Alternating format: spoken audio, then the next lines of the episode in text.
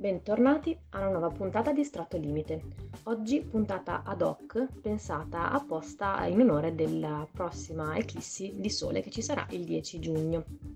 Ormai lo saprete tutti. Uh, però purtroppo questa eclissi sarà visibile eh, solo da zone dell'estremo nord della Terra, quindi parliamo del circolo polare artico, Groenlandia, Canada e Russia settentrionali, mentre l'eclissi parziale sarà visibile in gran parte d'Europa e anche dal nord Italia. Nel nostro caso l'oscuramento del disco solare sarà solamente del 3-4%, ma per quelli di voi che ancora non lo sapessero, che cos'è un'eclissi solare?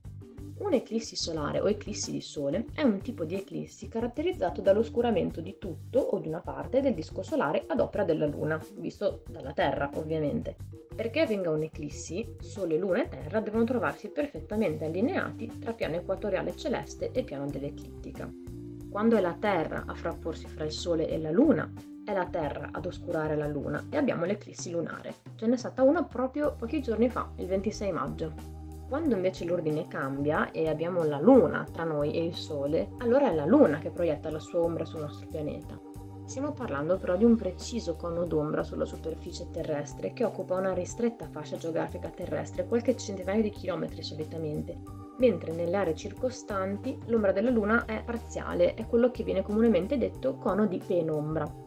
Giovedì prossimo, 10 giugno, per l'appunto, l'Italia si troverà giusto appena dentro il cono di penombra, abbastanza da permetterci di poter osservare qualcosa. Ci sono vari gradi, per così dire, di eclissi.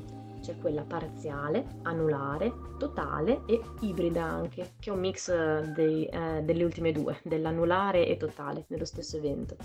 L'eclissi solare totale è il fenomeno più studiato e più conosciuto nel campo delle osservazioni astronomiche, in quanto durante la fase centrale è possibile studiare con facilità la corona solare, cosa che normalmente è più complicato, diciamo, fare perché dobbiamo servirci di un coronografo, che è uno strumento apposta che si finge luna e copre il disco solare.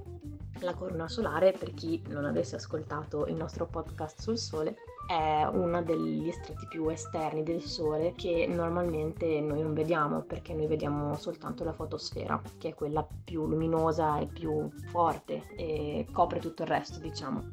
La corona solare è molto interessante da osservare perché è proprio bella anche esteticamente, ci sono ehm, dei, dei, delle specie di archi che si prolungano da, dal Sole eh, oppure anche sembrano delle esplosioni.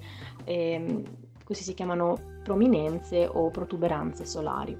Ma tornando a noi, abbiamo detto che l'eclissi solare totale è il fenomeno più studiato a livello scientifico, ma è anche quello più affascinante da vedere, in quanto tutto l'ambiente circostante cambia completamente.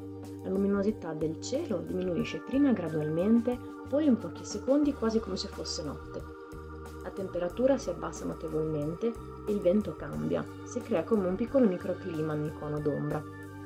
Tutta la natura si prepara ad andare a dormire, come se fosse sera.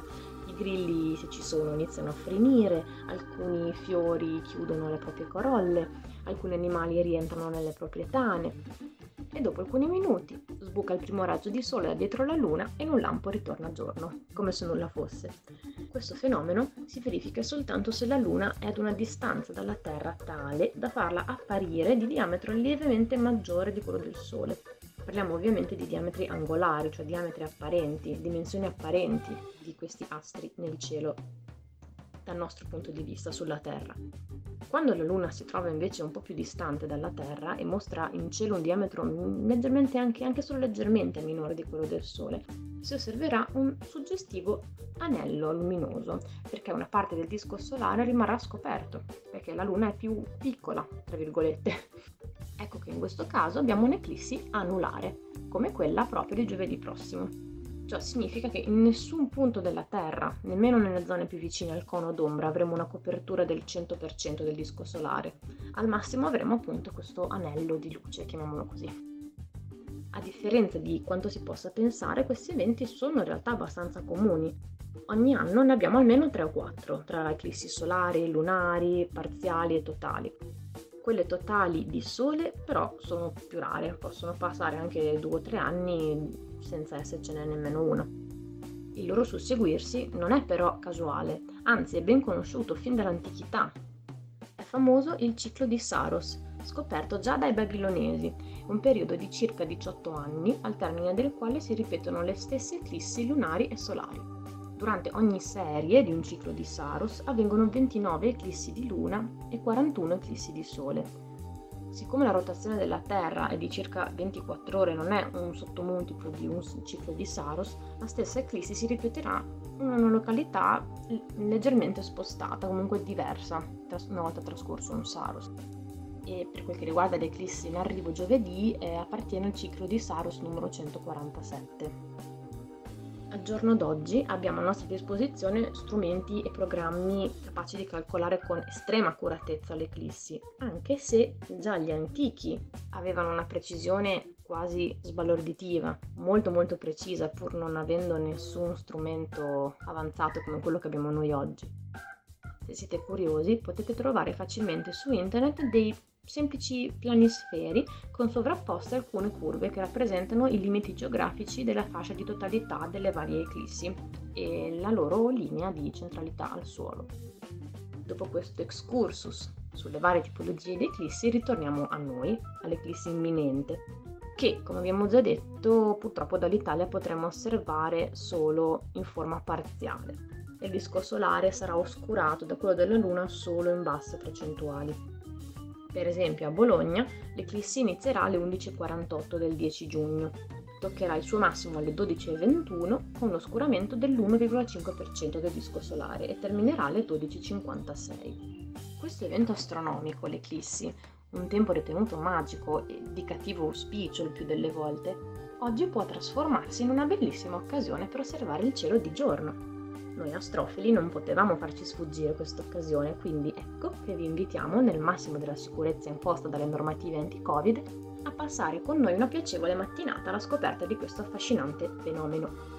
Dovete sapere che il Sole, grazie alla sua forte luminosità, a differenza delle stelle, delle altre stelle, quelle a noi più lontane, può essere osservato in proiezione, ovvero i raggi attraversano gli strumenti ottici degli astrofili e creano l'immagine del disco solare su un supporto.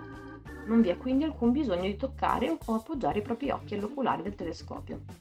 Vi aspettiamo quindi come Associazione Astrofili Centesi in Piazza del Guercino a 100, giovedì prossimo 10 giugno 2021, per osservare insieme questo evento. L'eclissi inizierà alle 11.45, ripeto 11.45, con un picco alle 12.20 e terminerà alle 12.45. Mi raccomando, non tardate, perché al sol non si comanda. Alla prossima, da Strato Limite.